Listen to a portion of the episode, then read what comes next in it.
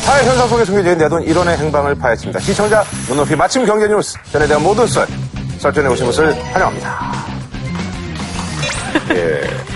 아무래도 이제 뭐 가을 뭐 가을하면 또 전세난을 또 빼놓을 수가 없잖아요. 그래서 오늘 말이죠 대한민국 전세 대란 예, 현상과 대책에 대해서 저희가 전문가 한 분 모시고 얘기를 나눠보도록 할 텐데요. 강남에 또 큰 물건들을 많이 성사시키는 우리 이제 아, 부동산 전문가 박종복 선생님 모셨습니다. 예. 부동산 전문가로 활동하고 있는 박종복입니다. 네네. 제가 봤을 때는 뭐 전문가인 게 충분히 뭐 인정이 되는 게 서장훈 씨 건물과도 또 인발부가 돼 있네요. 아, 맞아요. 예, 예. 아니 저희 그 양재동 건물을 서장훈 씨가 네. 재테크의 어떤 근간이 됐다. 어, 네네네. 저한테 잘해주세요. 의리시네. 아, 감사합니다. 아, 근데 그 와중에 박종복 씨께서 이수근 씨와 김병만 씨 얼굴을 섞어놓은 얼굴이다라는 제목. 아, 진짜 그러네. 그러고 나서 봤는데. 아, 음. 아, 그러네. 제가- 약간 병만이 닮았네, 병만. 많이 닮았어요. 어, 이수근 씨도 아, 병만이 닮았네요. 닮았네, 병만. 병만이. 음, 아니, 수구에- 수구에 닮았어, 수구에 닮았어. 병만이 닮았네. 제가 실물 봤는데요. 네. 제가 훨씬 낫더라고요. 아이고, 이게 뭐야. 훨씬 나요. 소름 돋네요. 아, 제가 잘생 낫더라고요. 아니, 하일성 씨, 하일성 씨. 하일성 씨. 네, 아. 병만이가 많이 아, 닮았다, 아, 병만. 천을 부리시네요, 진짜. 그런 얘기 많이 듣습니다. 음, 예. 네네. 오늘 좀 그런 얘기 좀 부탁드리겠습니다. 예. 자, 우리가 오늘 주목해야 될 경제 뉴스 소개해 주시죠. 서울시 전셋집 4채 중 한 채의 전세 보증금이 무려 3억 원대를 돌파했다고 합니다. 그래서 준비한 오늘의 주제입니다. 나 집 구했또 전세 구했또 빚다 또 네. 그래요. 송구스럽네요. 어, 이게 사실 이제 코믹합니다만 이거 굉장히 아주 뭐 슬픈 얘기잖아요. 아, 그쵸. 예. 네채 중에 한 채가 이제 보증금이 3억이 넘는. 네. 어, 엄청난 얘기거든요. 아주 뭐 전세 대란이 심각할 것이다. 이런 얘기가 있어요. 뭐 이미 뭐 우리 2008년 말이 되면 우리가 전세값이 이제 본격적으로 오르기 시작하거든요. 네네. 근데 그때부터 지금 한 6년 지났는데 우리 상승률이 한 80% 정도 올랐습니다. 예, 집값은 이건- 안 오르고 말이야. 그렇죠. 우리가 2년마다 전세 계약한다고 그랬으니까 뭐 한 23% 정도씩 올라가는 거죠. 그럼 우리가 1억을 했었으면 그 다음에는 1억 2,300을 네. 맞아요, 네. 맞아요. 마련해야 되는. 근데 이제 우리가 이제 3억이라는 돈을 갖다 쉽게 표현하면은 대졸 그 중소기업 들어가는 신입사원들의 음. 급여가 보통 2,490인데 그럼 이분들이 딱 쉽게 얘기하면 10년 동안 꽉 모아야지 아무것도 안 쓰고 음. 집을 사는 게 아니라 서울에 있는 전세를 들어가는 결론이 나오는 거죠. 예. 근데 이게 또 웃기는 게 이제 서울만 그렇지.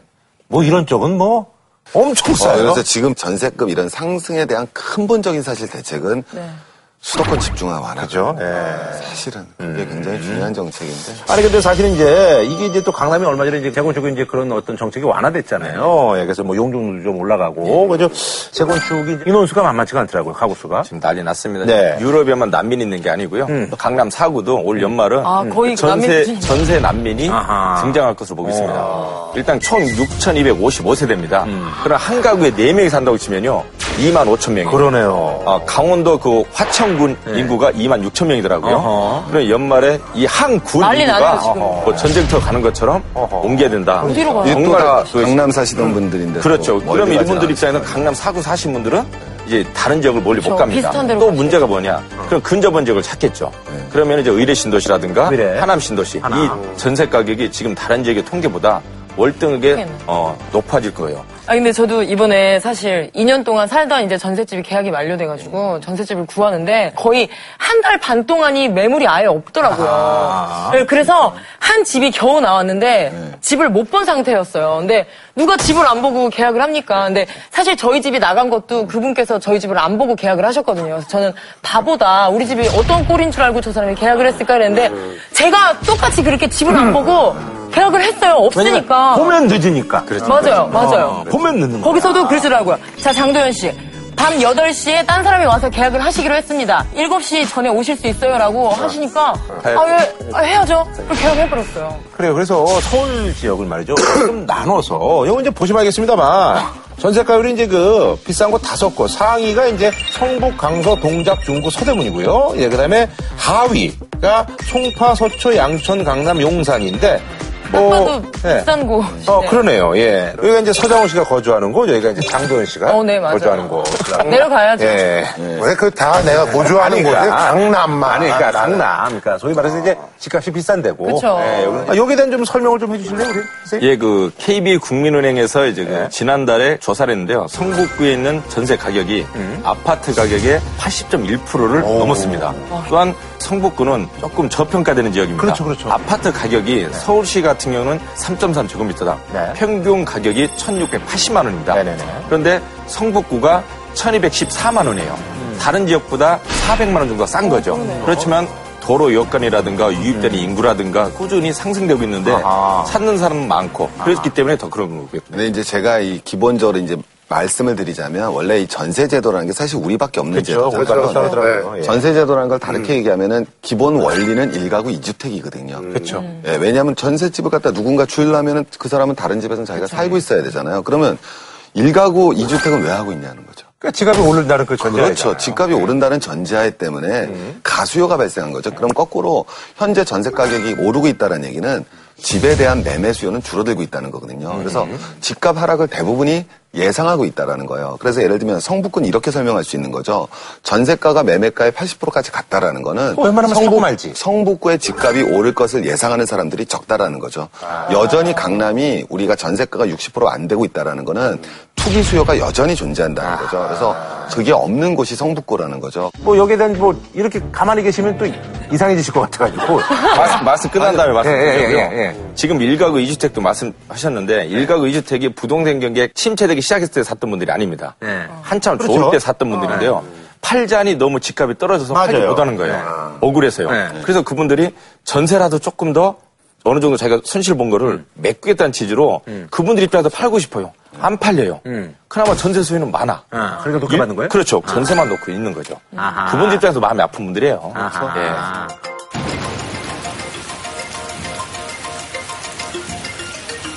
아니 근데 여기는 근데 이제 서울이고 네. 가격대 낮고 그럼 언젠간 좀 개발돼서 올라갈 여지가 있네. 아무래도 그 소자본 가지고 계신 분들은 어느 정도 발전된 지역보다도요 좀 낙후된 지역을 선택하는 게 낫습니다. 그럼 자기가 적은 돈으로 서울 중심과 경기도 수도권 뻗어나가니까 그런 길목선, 의정부가 거의 경계선이거든요. 이런 쪽도 눈여겨볼 필요가 있다고 봅니다. 그래요. 묵고 맛집도 많은데. 근데 송국구에서 한번 만나자. 네. 어, 맞아요. 닭도리탕 잘하는데. 아, 예. 아, 근데 이제 사실 올해가 이제 뭐 매년 뭐 이런 얘기 나옵니다. 역대급이다. 맞아요. 네. 사실 진짜 역대급이 맞아요. 뭐 이런 이유 아무래도 이제 뭐 수요는 뭐 넘치는데 이제 공급이 이제 안 되는 거잖아요. 요번에는 우리가 전세제도가 등장했던 이유를 갖다 정확하게 알아야 되는데 첫 번째 아까 말씀드렸지만 집값이 대세 상승이 된다는 전제가 있어야 됩니다. 우리는 쉽게 얘기하면 금융기관에서 가계가 대출하기가 굉장히 어려웠었죠. 왜 정부가 차원에서 돈을 모은 다음에 이걸 갖다 다 산업대출을 해줬었지 그렇죠. 가계 대출이 그랬지. 음. 없었습니다. 예, 저축왕 상주던 시기 때문에 가게가 이 집을 사기 위해서 은행한테 돈을 빌린다 이런 개념이 음. 없던 시 불가능하던 시절입니다. 은행에서 돈을 빌릴 수가 없으니까 전세라는 것을 갖다 차입을 아. 하자라는 차원에서 전세 제도가 나온 거예요. 그리고 세 번째는 고금리죠. 그렇죠. 예, 금리가 낮다면 이건 효과가 넘었으니까. 전세제도가 성립할 수 예. 없으니까. 근데 이제 요번 전세다란을 본격적인 전세다란이라는 음. 거는 전세를 이루었던 이 세 가지가 다 사라지고 있다라는 거죠. 그럼 이게 변했던 이유는 뭐냐? 첫 번째 어떤 사람도 지금 대세 상승이라고 얘기하기 어렵죠. 두 번째 장기적인 저금리로 갈 것이 그렇죠. 네. 거의 예상시되잖아요. 1년 사이에 우리가 월세 비중이 27%에서 45%로 올라갑니다.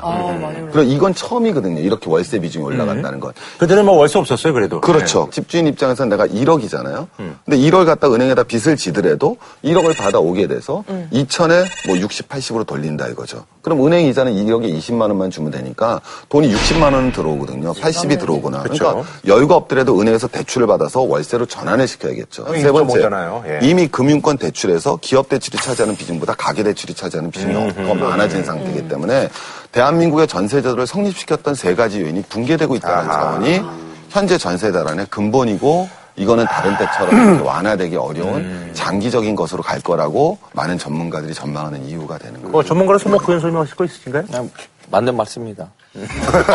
어, 우리 저, 저 말씀 주로 이제 잘하시나? 예, 물건의 줄에서 우리 저 선생님께서 하는 예, 그런 이제 필드 분야가 쪽, 아. 다르시네요, 예, 분야가. 필드 쪽이시기 때문에 예.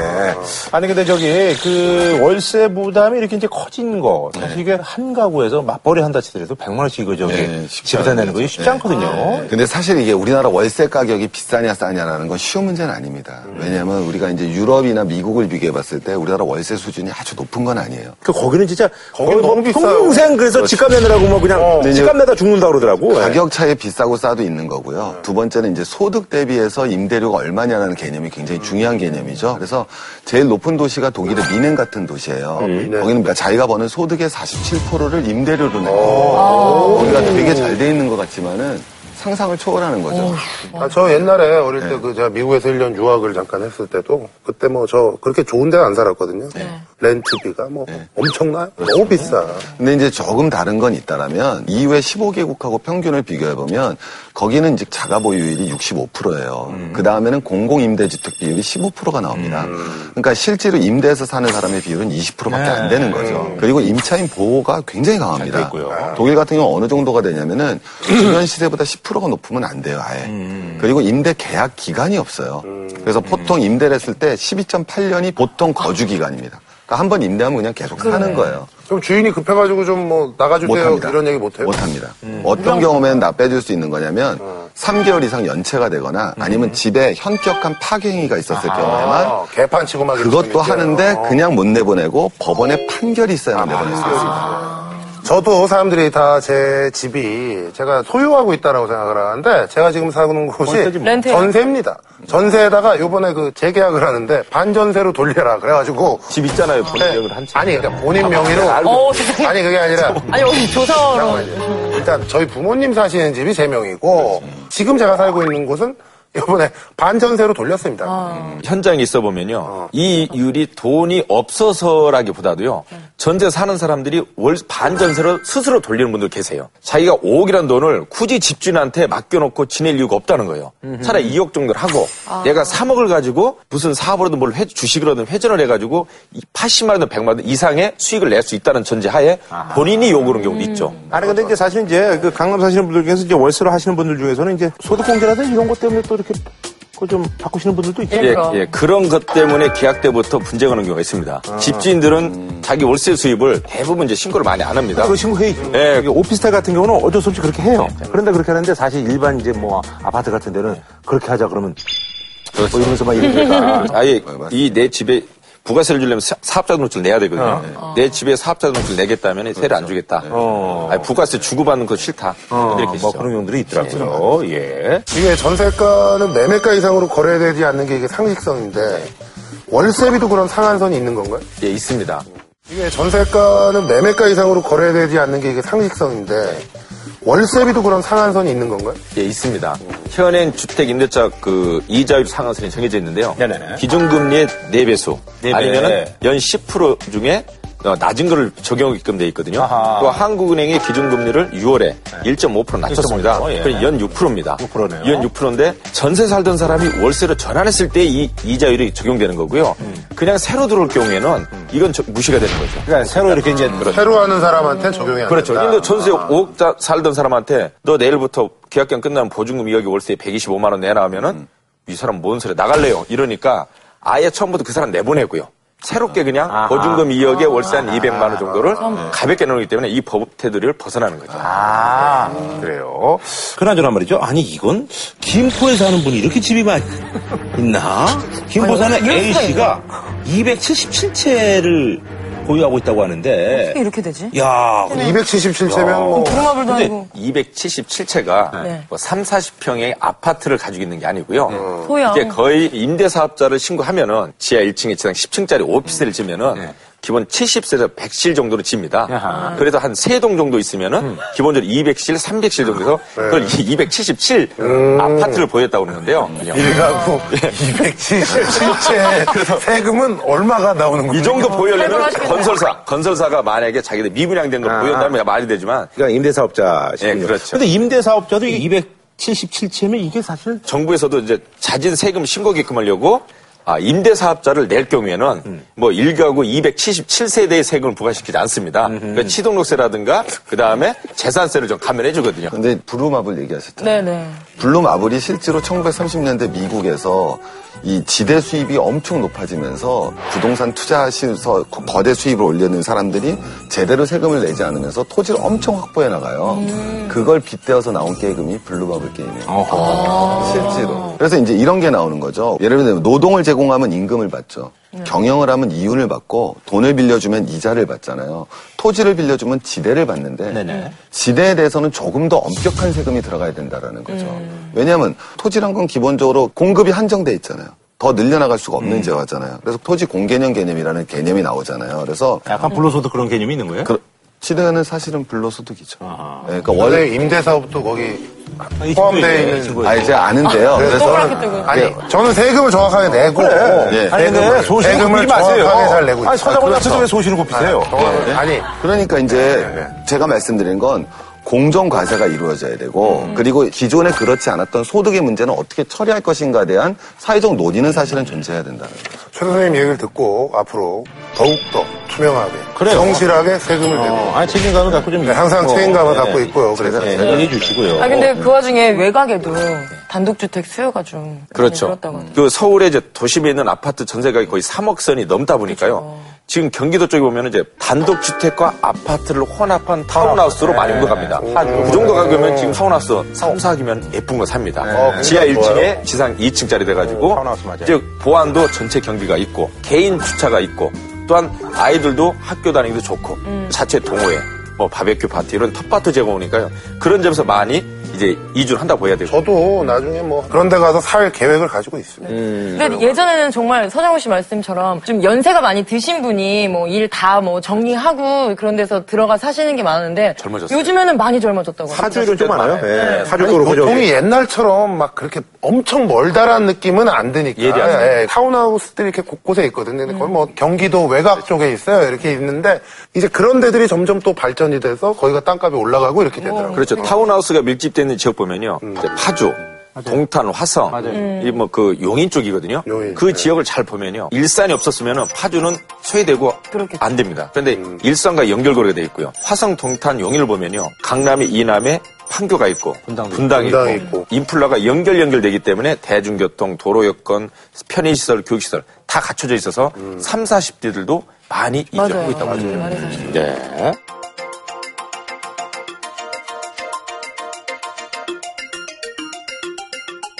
사실 이제 그 전세 대란 이게 사실 네. 이제 사회적으로 뭐 어떤 영향을 줄 수 그 있을까요? 이제 어쨌든 젊은 층들이 사실 집을 사고 이렇게 들어가야 되는데 이 전세 가격이 너무 네, 높고 그러니까 이- 시집도 안 되지. 그렇죠. 하면 그분들이 이제 실제로는 주택 수요가 없잖아요. 그러면 인구도 적은데 소득도 적으면 주택 가격은 하락할 수밖에 없죠.